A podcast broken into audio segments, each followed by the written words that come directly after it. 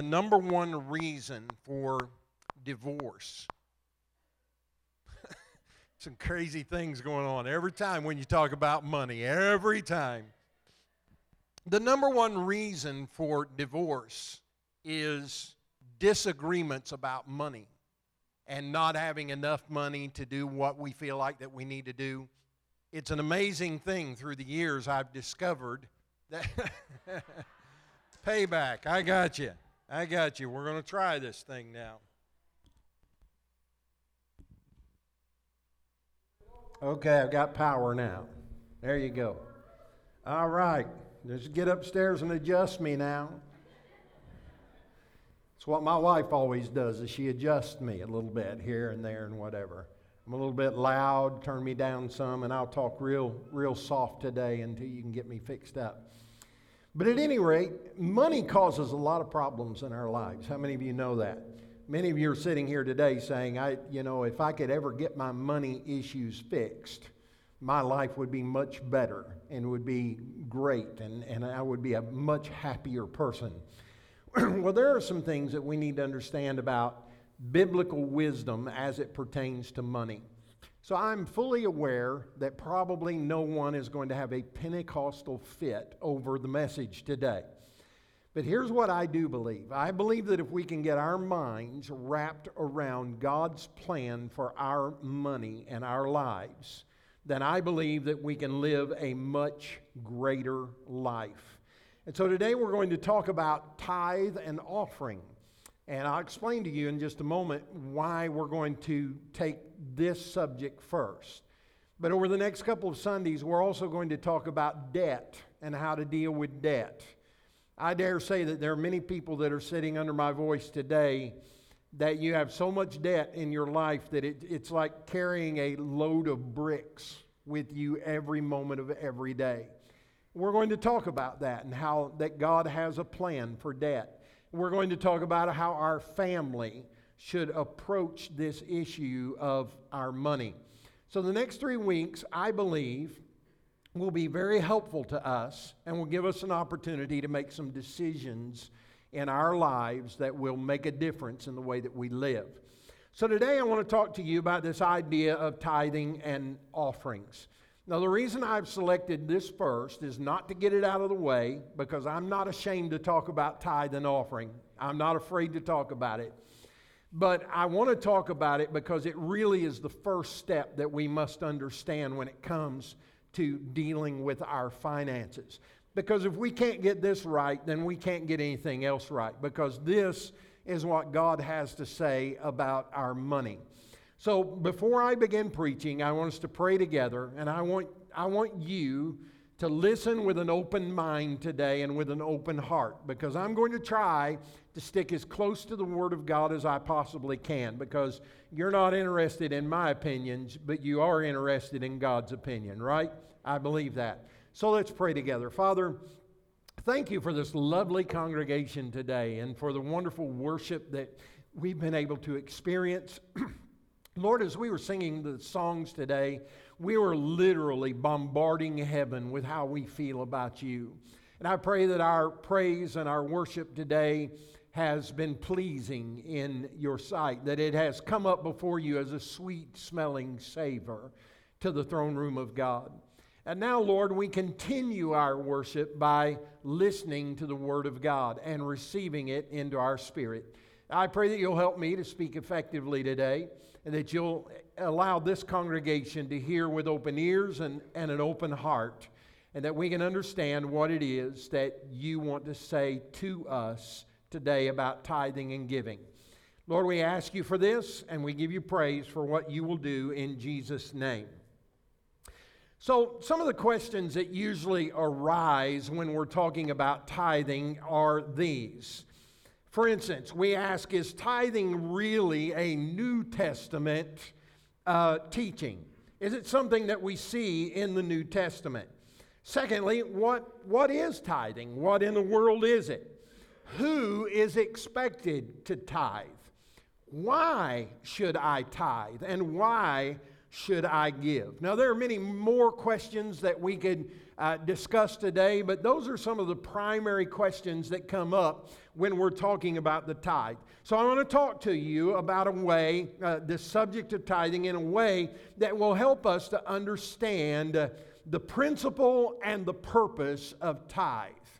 Now, I have been asking the Lord today to give you knowledge and understanding and wisdom when it comes to this subject. You need to understand the facts. That's what knowledge is. I'm going to give you that today. But then you need a spiritual thing to happen in you that will cause understanding to rise up in you and the light bulb come on as to why this is important. And then finally, wisdom. How do you begin this process? What do you, how do you go about making this thing a reality in your life? So, we're going to talk about these things. Now, the first thing I want to do for you today is to define what a tithe is. And my definition today goes beyond just what many of you already know. But here's the definition. I think it will be on the screen. The tithe is the first 10% of all the income that you receive. It is given with an attitude of gladness to the Lord, to the local church where you attend, with a spirit of humility. Now, there are about four things in that statement that you need to understand. The first is that it is a 10%. That's what the tithe references. So, if I can define for you very easily today, if you make $100 this week in either through your work or some way whatsoever, $10 of that 100 belongs to God. It is not yours, it is His. And I'm going to establish that fact here in just a few moments. So if you have $100 that is paid to you this week through your employment or $1,000, whatever the case may be, 10% of that belongs already to God. It is His. Secondly, we are to give with an attitude of gladness unto the Lord. When we pay tithe, we're supposed to rejoice when we do it. We're supposed to be glad that we can do it. We should, we should give hilariously as, as we understand we should give in such a way that we rejoice and are able to rejoice in that. And then we are to bring it to our local church. Now, a lot of people misunderstand this. God expects you to bring his tithe, according to Malachi, and we'll establish this, into the storehouse of the local church where you attend. Now, we'll, we'll say more about that in just a few moments, but the local church is the provision through which you are able to give and pay your tithe. And then finally, you're to do it with a spirit of humility. Not like this last guy in the video who wanted everybody to know and everybody to see what he was doing. So, this is our working definition, definition of what the tithe is.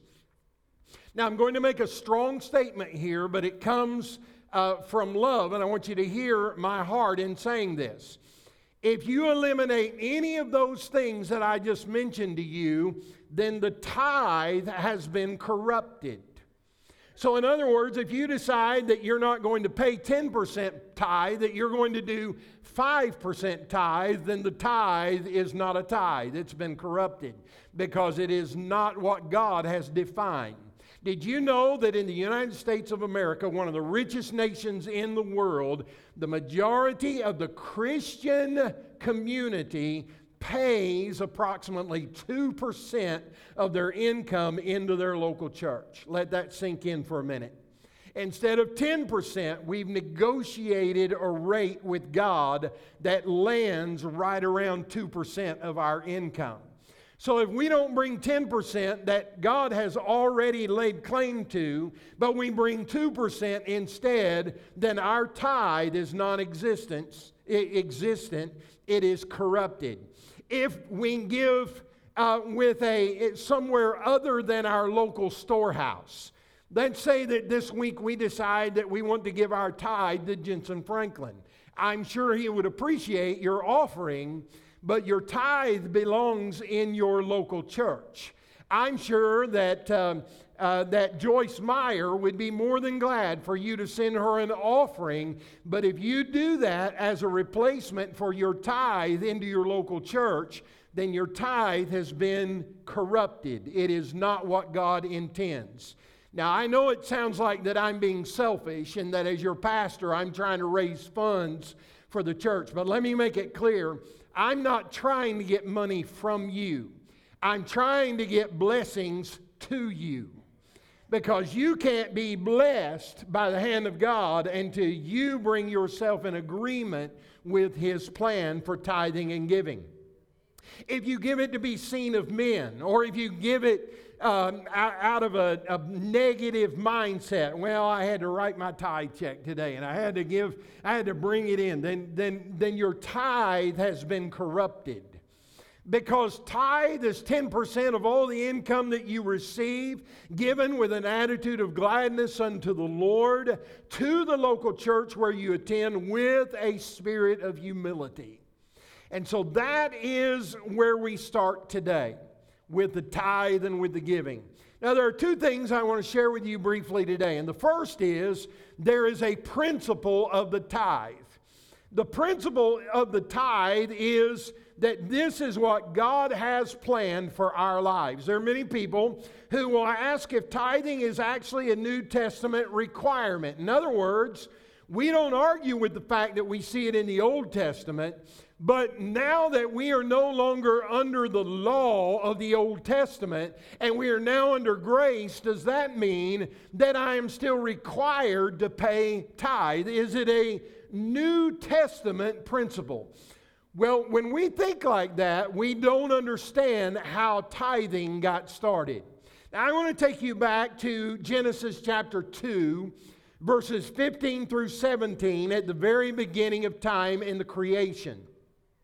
It says, The Lord God took the man and put him in the Garden of Eden to work it and to keep it. And the Lord God commanded the man, saying, You may surely eat of every tree in the garden, but the tree of the knowledge of good and evil you shall not eat. For in the day that you eat of it, you shall surely die. So God is initiating this principle of owning what is His. And He is saying to Adam and Eve, I'm giving you all of these trees in this garden for you to uh, partake of and for you to eat of, except for one. And if you eat of that one tree, then I will not be able to bless you. In fact, you will be outside of my blessings. And so, from the very beginning of time, we see God establishing this idea that there is a part of creation that is His and can never belong to anyone else. It is His to claim. And then we go to Genesis chapter 14 and verse 20, and we read this. Now, this is the story of Abraham meeting a man by the name of Melchizedek in the Old Testament. And it says this, and blessed be the Most High God, which has delivered thine enemies into thy hand. And Abraham gave him tithe of all. So, in other words, Abraham is talking to this man Melchizedek, who, by the way, is a type and a shadow of Jesus Christ, who would come into the world in the New Testament. But Melchizedek was a priest of the lineage of the Levites, and he was there to receive tithe on behalf of the kingdom of God. And so Abraham gives tithe to Melchizedek. So God required man to refrain from eating, and he required Abraham to pay a 10% tithe to Melchizedek in the Old Testament.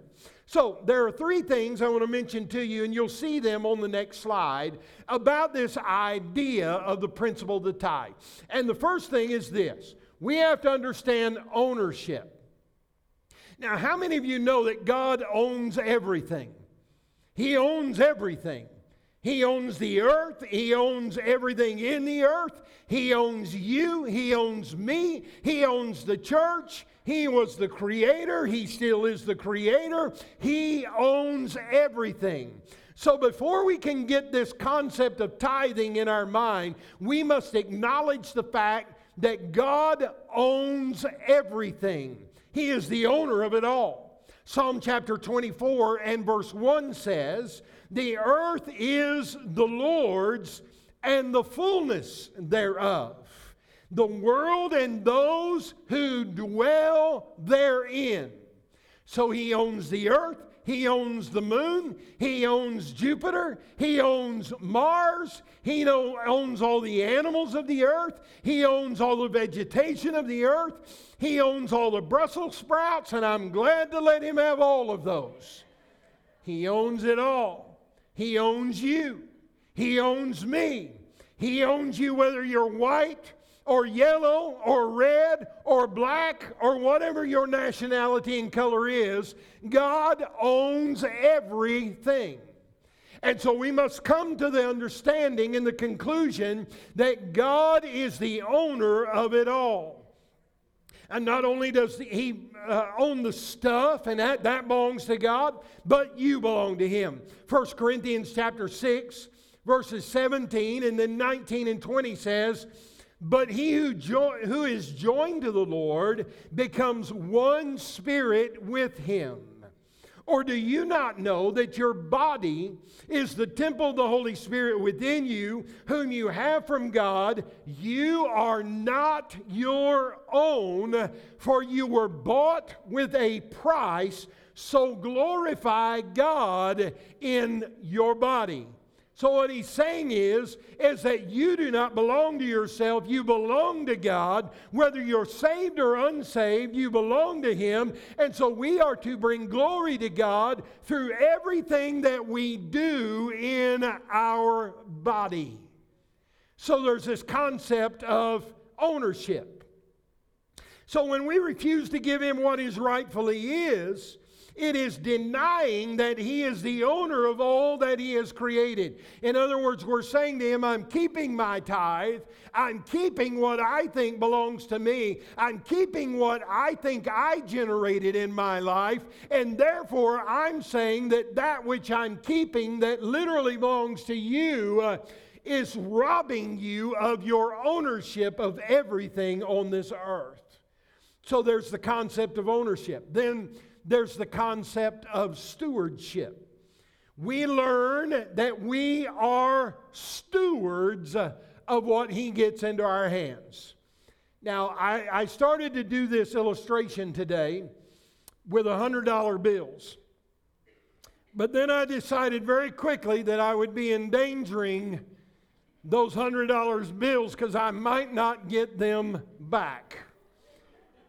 So, Pastor Danny, would you come and would you help me for just a moment? I, I want to I want to make a little illustration. Now, I took my business cards because they're not worth a whole lot, and if you keep them, you can hand them out. It's about the church.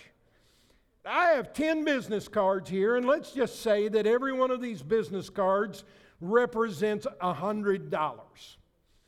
So now, when I when I obtain um, a job, employment, my belief is, is that God was responsible for me getting that job.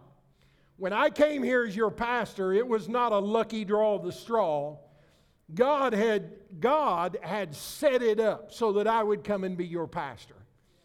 So now everything that I get in terms of my salary and benefits and things of that nature, they're not mine, they are God's because God is the one who made it possible for me to draw the salary that I draw. So I'm going to suggest by giving these cards to Danny that this represents all of the good that God allows to come into your life. So this is your salary, this is your paycheck. Now, it, it, it's still mine, but I'm putting it in your hands to be a steward over. I can take it all anytime I want to. I can take your job away from you. I, I, can, I can make it so that you can't, you can't get any more. I, I can do all those things because I'm God. You didn't know that, did you? I, I'm representing him today. So I gave him a job, he worked, and now he has received the benefit of that employment. But now he has to deal with this issue of stewardship. And because God gives us a free will, we get to choose what we're going to do. Now, I know that Danny knows about the concept of tithing. So I know that Danny's first move would be to give me the 10% or the one that still belongs to me that I have reserved for myself, being God. So, would you be willing to do that? So now I have the 10% that I have put into His care and keeping and stewardship. Now, he has already given me back what I have required. I could have asked for 20%. I could have asked for 30. I could have asked for 40. I could have asked for it all. But God only asked for 10%. So you have 90% now that you can do what you feel like you want to do. You can pay your mortgage. So maybe two of those would be your mortgage. You can make a car payment. If you have a car payment, maybe two of those would be that.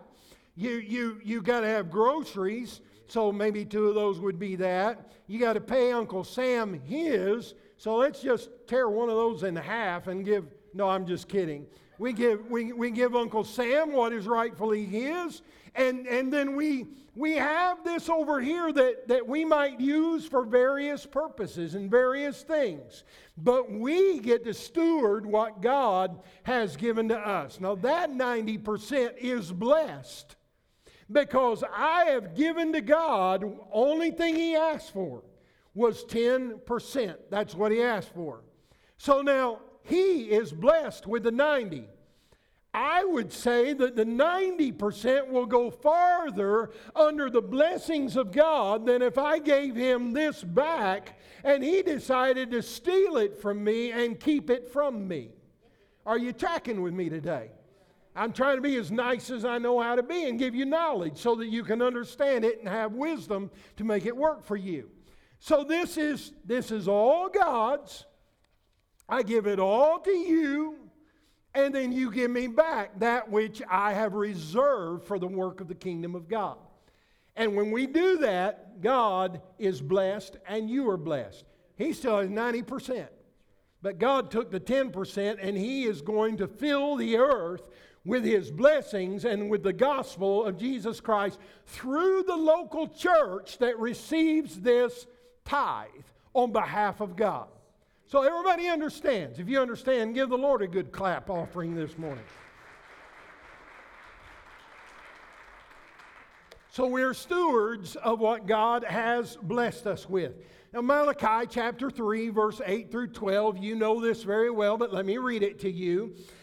It says, Will a man rob God? Yet you are robbing me. And you say, How have we robbed you? In your tithe and your contributions. Therefore, you are cursed with a curse, for you are robbing me and the whole nation of you.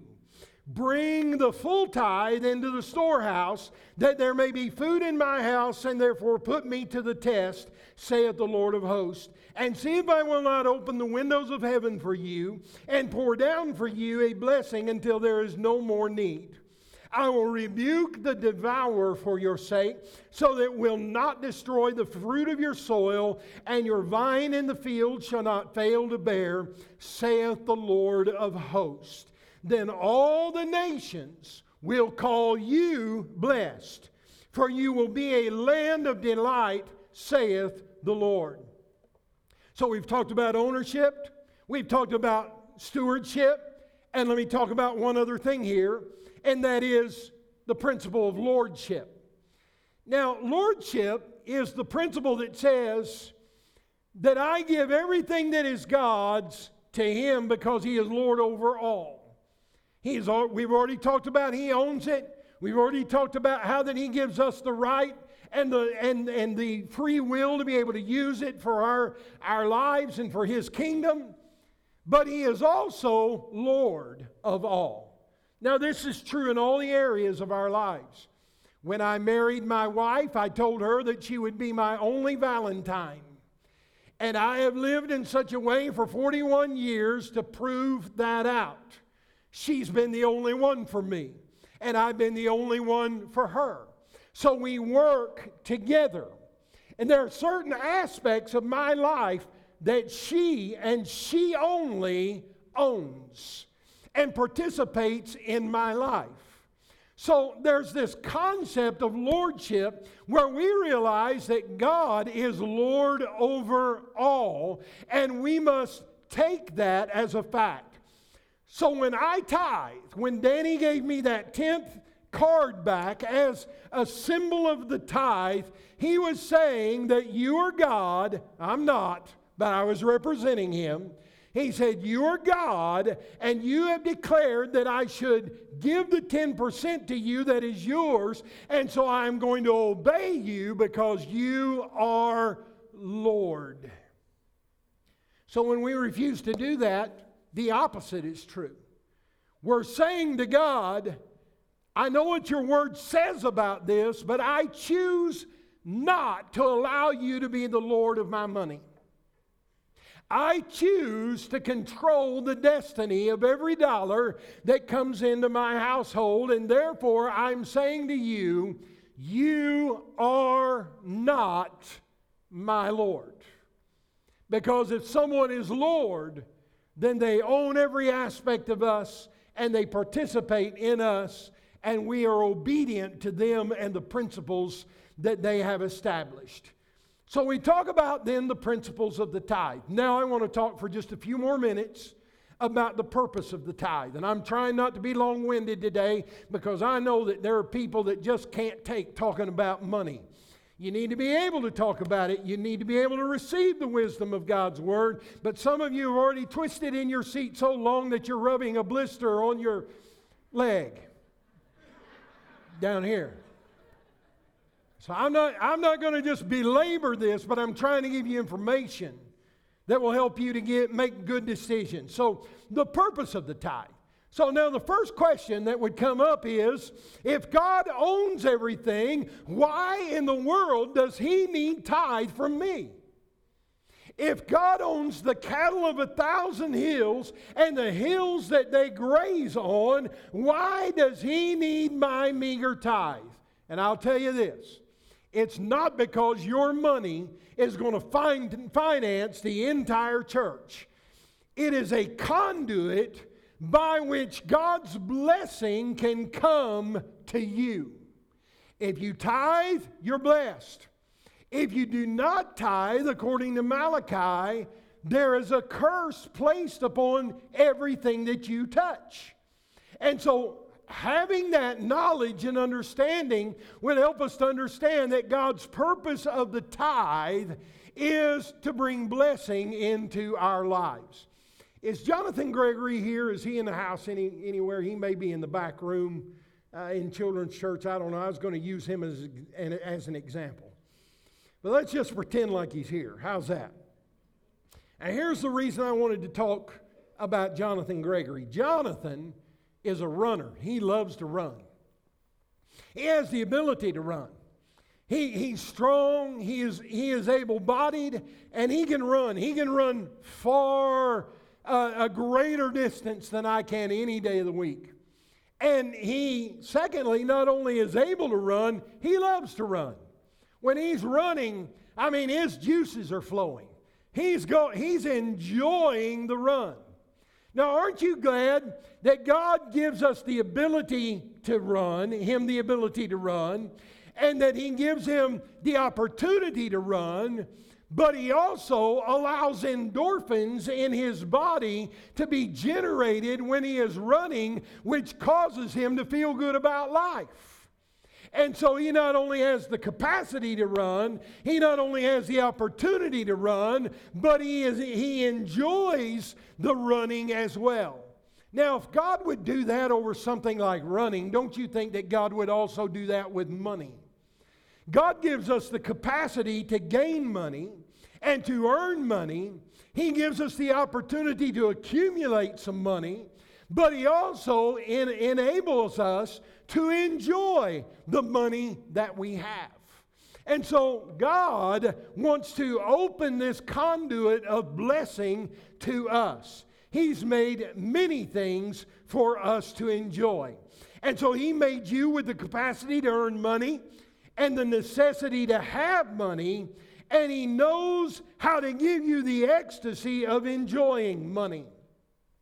My wife and I, uh, at this point in our lives, we've gotten to the place where we can bless others with money that comes to us. The first thing we do, and I'm not bragging on us, I'm just just a statement of fact here. When we get paid on Friday morning, when she gets out of the bed and she realizes that the check has come through the bank and is in our bank account now, the very first thing that she does is get on the church app and forward the whole tithe to Spirit Life Church because that is our obligation. You're saying, well, you're the pastor, you have to tithe. You know, you, you're, you're required to do that. I, I, you know, I tithe because that is the decision that she and I have made that we take God at His word and we're going to be obedient to the principles of the tithe and we give it to the Lord as the very first thing that we do. And then we find how we're going to live the rest of our lives with 90%. And we have discovered that God gives us the ability to do that. But now it also gives us the ability to enjoy that. So if we see somebody who's in need, we can bless them. If we see somebody that we would like to take them to dinner, we can take them to dinner and pay for their dinner. If we see somebody that needs something a little larger, I, I may not be able to do everything that is needed, but I can do what I can do. And together we do that because we've made this choice that we want God's blessings upon our household and upon our finances. So now there are three purposes of the tithe. Very quickly, the first one is the upward purpose. And that is that when I tithe, I bless God with my tithe. And when we come into the house of the Lord, we come ready to sing. We understand worship. We understand that it's not about us. It's not like the dude that wanted to buy a few hymns out of the hymnal. We come in and whatever's being played, whatever we're singing, whatever we're doing is worship from our heart to God. It's not about whether we get blessed or not, but it's about the fact that in the midst of our crisis and our chaos in our life, that we understand that God is worthy to be praised. Uh, and so we come into the house of the Lord and we lift our voices and we begin to sing unto Him and give Him the glory that is due His name. And so we worship. Same thing is true with our tithing and giving. When we have the opportunity to give to God what is rightfully His, then we do it with a happy heart and with gladness in our heart, and we give it to Him and we rejoice because we are able to do it and we get the benefits of God blessing us. But our purpose is not so much to get blessed as it is to say, God, you are so worthy of everything that I have to give to you. If it's a song, I freely give it to you. If it's a word, I freely give it to you. If it's a smile, I freely give it to you.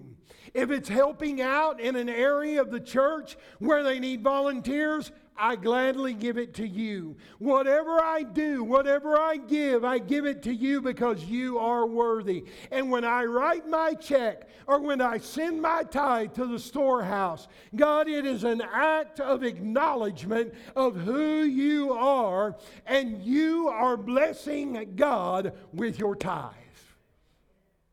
Now, don't you enjoy getting blessed? Don't you enjoy Pentecostal worship? Those days when you feel the chill bumps on your skin and the hair starts standing, standing up because you know that you are in the presence of a divine and holy God and you cannot help except to have a response that recognizes the fact that you are in the presence of the Spirit of God and you're blessed because of it. Well, when we give our tithe and bring it into the local storehouse, God is blessed by it. I don't, I don't know how to picture it properly. You know, we don't pass baskets. We have the mailboxes on the back, or we have the church app where you can give electronically if you decide to do that. But I've just got in my mind that I believe that when we take our tithe and we write it out and we put it in that box, I, I don't know, I just somehow believe that God is in heaven saying, hey, look at that, look at that. They just blessed me. They just blessed my kingdom. They just obeyed me. They just did what I asked them to do. They just obeyed the commandment that I commanded of them by bringing their tithe to the storehouse. I am blessed by what you have done. You know, it's interesting that God is not asking us to do anything that He hasn't already done. God is a giver. God gave His only begotten Son so that we could have everlasting life. But not only is He a giver, He acknowledges those who give. Jesus proclaimed the excellence of a poor widow who gave to the church and put in the box her two last mites. And Jesus said, She has given more than them all because she gave everything that she had. Jesus defended and praised the woman who pulled out a full year's wages in perfume, poured it upon his feet just prior to him going to the cross. She broke the alabaster box and she poured it upon the feet of Jesus. And Jesus, Jesus noticed and he was blessed by it. So if he was blessed by this little widow giving her two mites, and if he was blessed by the lady that gave a year's salary in, in oil for his feet, then you can be sure that if he was blessed by them, he is blessed by you uh, when you bring to him that which is rightfully his. God gave the best that he had. Listen, we used to sing this song years ago in the church to be like Jesus, to be like Jesus. That's all I ask is to be like him. All through life's journey from earth to glory, that's all I ask is to be like him. You remember singing that song? Some of you have never heard it before in your life. I'll cut an album and you can buy it. There you go. Here's the point I'm trying to make you're never more like God than when you are giving you are never more like Him than when you are giving of what you have. So there is the upward purpose of worship, there is the outward purpose. Now, God made promises to tithers. If you are not a tither, you are shorting the blessings that God could bring into your life. I don't say that try and get more money out of you. I don't try, I don't say that to try to shame you. I'm just trying to tell you if you want to be blessed by God, you need to put your, yourself in a position to be blessed. And there are promises in the Word of God that only apply to men and women who are tithers. It's just the way it is. Now, let me say this if every tither in our church tithed according to the plan of God, we would have more opportunities to impact our community than we currently have. Did you know that in most churches, 20% of the finances are given by 80% of the people, and 80% of the finances are given by 20%. So I, I've been praying this year. I've been praying for a lot of years, Lord, help that 20% to realize or help that 80% of people that don't give at all or under what you have required us or asked us to give, let them become stronger givers. And it finally began to realize that rather than asking you to transform your lives, and I hope you do, I've started praying that God would bring people into our church who already believe in tithing and giving so that even though our tithers may still be in the minority, we will have more of them to give into the ministry that God has called us to do. Listen, we're living in the last days. If you don't know that, just look at the news. Just get an idea of what's going on in our community and in our world today. And you've got to understand and know that Jesus Christ is coming again and he's coming soon. And what the church should be and needs to be doing will be either positively impacted or negatively impacted by the number of tithers who are bringing God's tithe into the local storehouse where we attend. I am proudly part of the Spirit Life Church. I wouldn't go anywhere else. I, I love being here. God has called us to be effective in our community. But He has also said, I need you to bring your tithe to the storehouse so that your outreach can be greater than it has ever been before. A story told years ago about a man named Luther Rice. He was trying to raise missions money for a guy named Adoniram Judson. He was a missionary in Burma. And so so Luther decided that he was going to go over and begin raising money for Mr. Judson. And he hired uh, some boatmen so that they could take him from one community to the next community so that he could raise money. And as he's on the boat, and they're traveling down the river, and the boatmen are delivering him to his de- destination.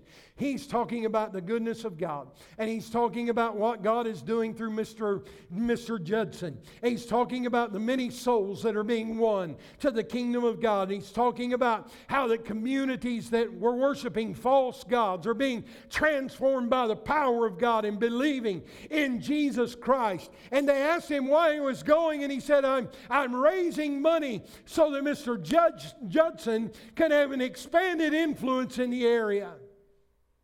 So when they arrived at the destination and they're getting ready to let Mr.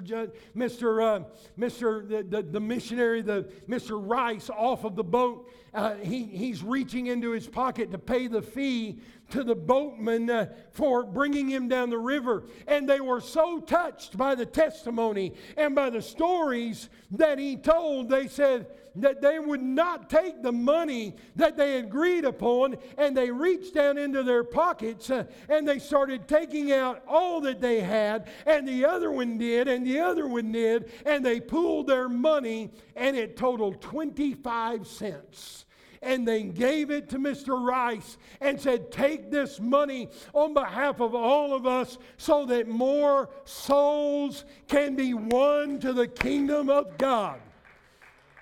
Listen, I'm not concerned about whether or not I can get a nicer car. I don't care about whether or not I can have a bigger TV. I'm not, I don't care about whether I can have a bigger house. I'm not, I'm not, I'm not concerned about whether I can have a big uh, bank, uh, bank account uh, that the government will try to take away from me. I'm not concerned about any of that. I'm concerned about feeding as much as I can into the kingdom of God because I believe God has has something that He's going to do in these last days, and He's going to do it through us. So there's an outward purpose, and then finally, there's an inward purpose. Tithing, when done with the right spirit and the right heart, puts Jesus in his rightful place upon the throne of your heart. Tithing brings us joy. Tithing puts a smile on our face. Tithing gives us peace because we know now that we are in covenant with God. We know that He will rebuke the devourer for our sakes. These blessings that God brings to tithers is that He will bless our land when we tithe. He said in Malachi that He will keep the, the pest from eating up our crops. So when the pests come in and try to destroy the work of our hand for the tither, God says, can't be done. I have determined that I'm in covenant with this tither, and therefore, when the pests come to try to steal away everything that I'm blessing them with, I refuse to let it happen. Aren't you glad to know today that God is on your side? He is not against us, He is for us. And if we will obey Him, He will do in our lives what needs to be done. Tithing takes away the gnawing guilt that you feel every time that you hear a message on this subject. All I have to do is announce that I'm going to preach about giving and tithing. And all of a sudden, the stomach flu gets, you know what I'm saying? I don't want some preacher telling me what to do with the money. Okay. What about if God tells you to do what you you should do with your money. See, I, am not worried about it. God's not, God's not looking at me and saying, "Shamey, shamey on you. I'm going to have to curse you because you won't do, you won't obey what I'm doing and what I'm telling you about the tithes." Oh, so I don't have to live with that guilt. I don't, just like I don't have to live with any guilt of sin. I don't lay down in my bed at night and say, "Oh God, I've been so awful today and terrible today," and I want you to say, "Listen, I am saved by the blood of the Lamb. I am washed by Him. I am cleansed by Him, and this very day there is." There therefore now no condemnation to those who walk not after the flesh, but walk by the Spirit of God. So I don't worry about that kind of stuff because I know that I am covered by His blood. And I don't worry about my money because I know that I am covered by the covenant of tithing and the blessing that comes to me because God said, If you will bring your tithe into the storehouse, I will pour out from heaven blessings upon you which you cannot contain. And when those little pests come to try and steal from you what I'm trying to get into your possession, they will not be able to do it because I'm in covenant with you. So there you have it. Singers, I want you to come. We're going to sing, we're going to pray in just a few minutes, but when I'm closing, I, I want you singers to come and sing that last that last song that you did about breaking chains. Because you know what I've discovered about financial bondage? There are times that we look at our finances and we look at the debt and we look at the bondage that we may feel like that we're in and we feel like that it's, it's impossible. That it's impossible. Like the guy on the video said, it's crazy. It's crazy. We've decided that we're going to pay our tithe one day, but right now it's crazy. Well, let me tell you, we serve a God that is able to do crazy things in our lives if we will just be obedient to Him. Can He roll back a Red Sea? You better believe it. So that they can walk through on dry ground. ground. Can He raise the dead? Can He heal the sick? Can He save the sinners? You better believe it. I read a story about a missionary who served in the New Hebrides. And this missionary reported that when he arrived there that the natives were serving a false god. It was not the true God, it was a false God, and he is trying to win them to Jesus. These missionaries report that the people on the island, in worshiping these false gods, on special occasions, they would hold a feast to their God.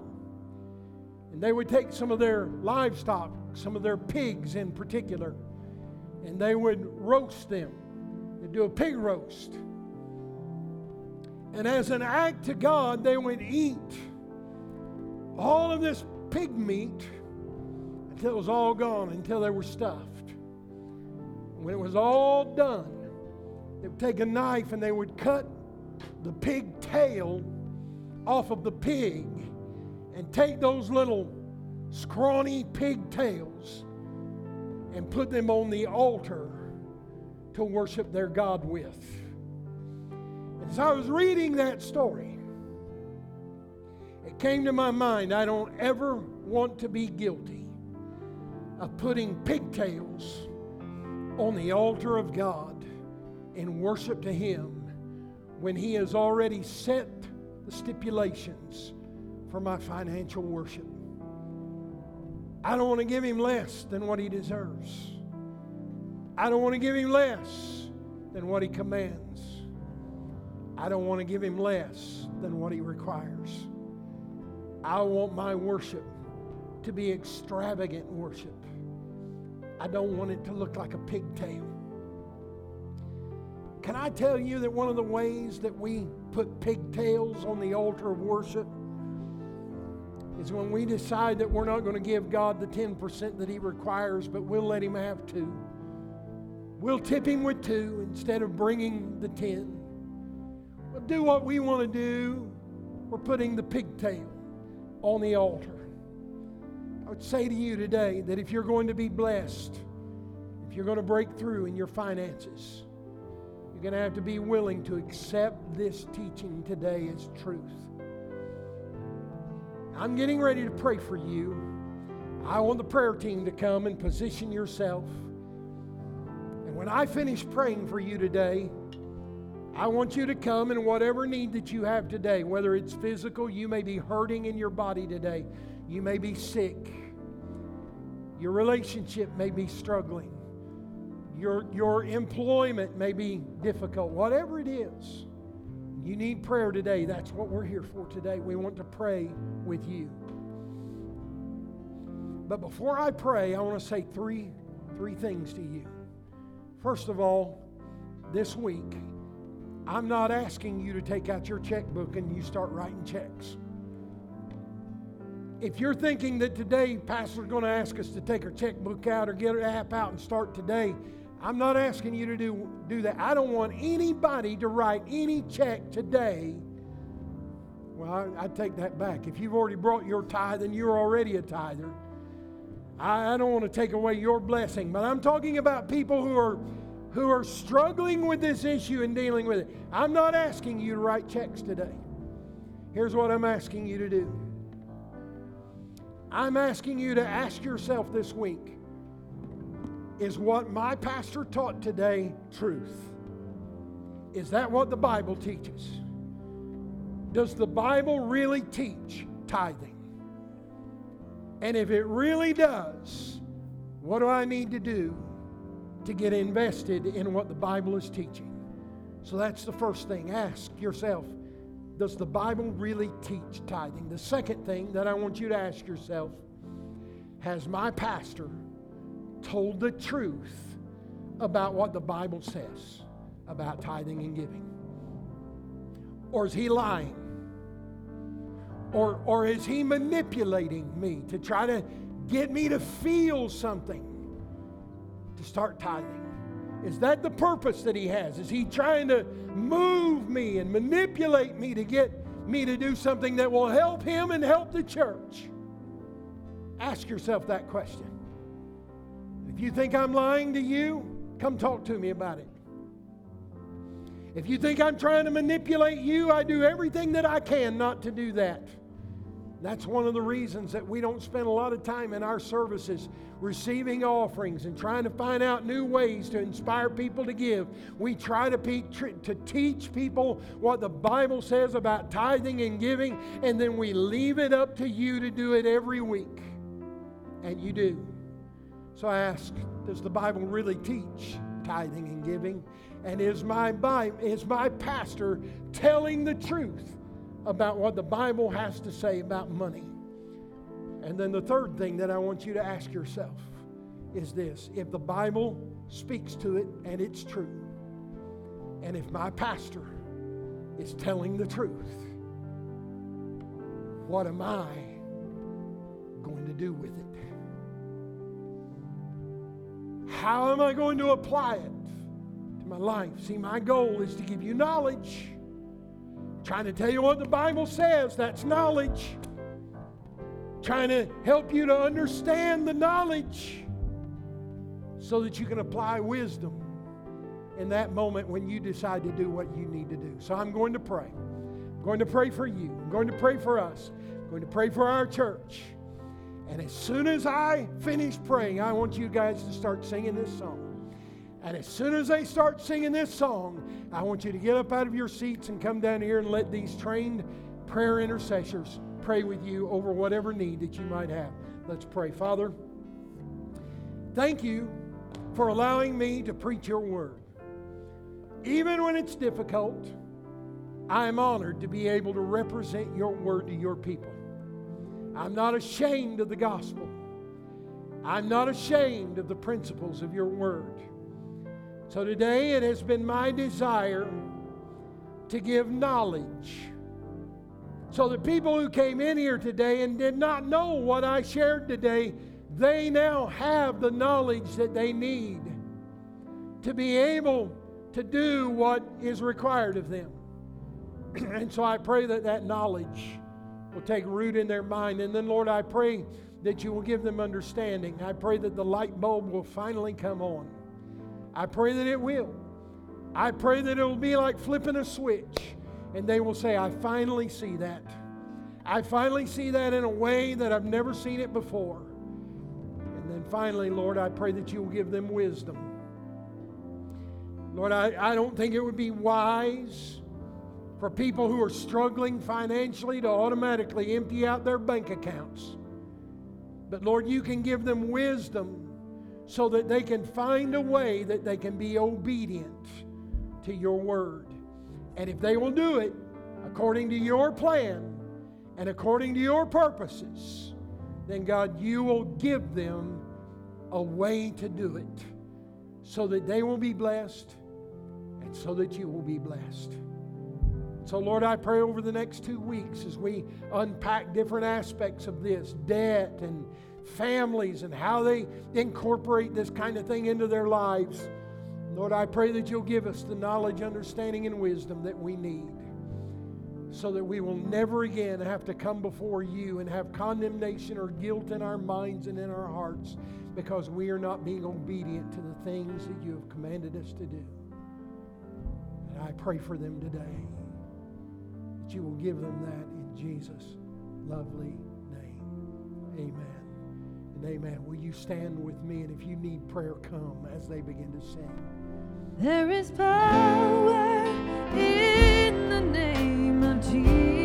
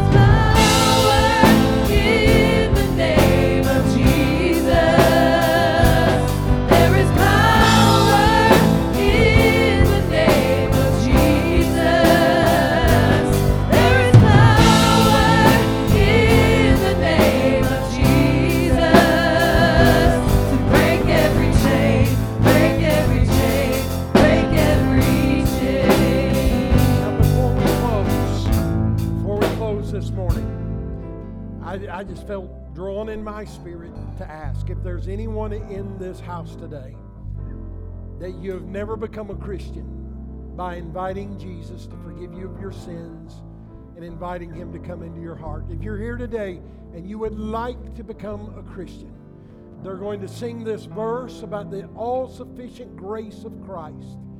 If you're here today and you'd like to make that decision, I want you to join me right here in this altar. And I want to pray with you today and get you into a relationship with Jesus Christ.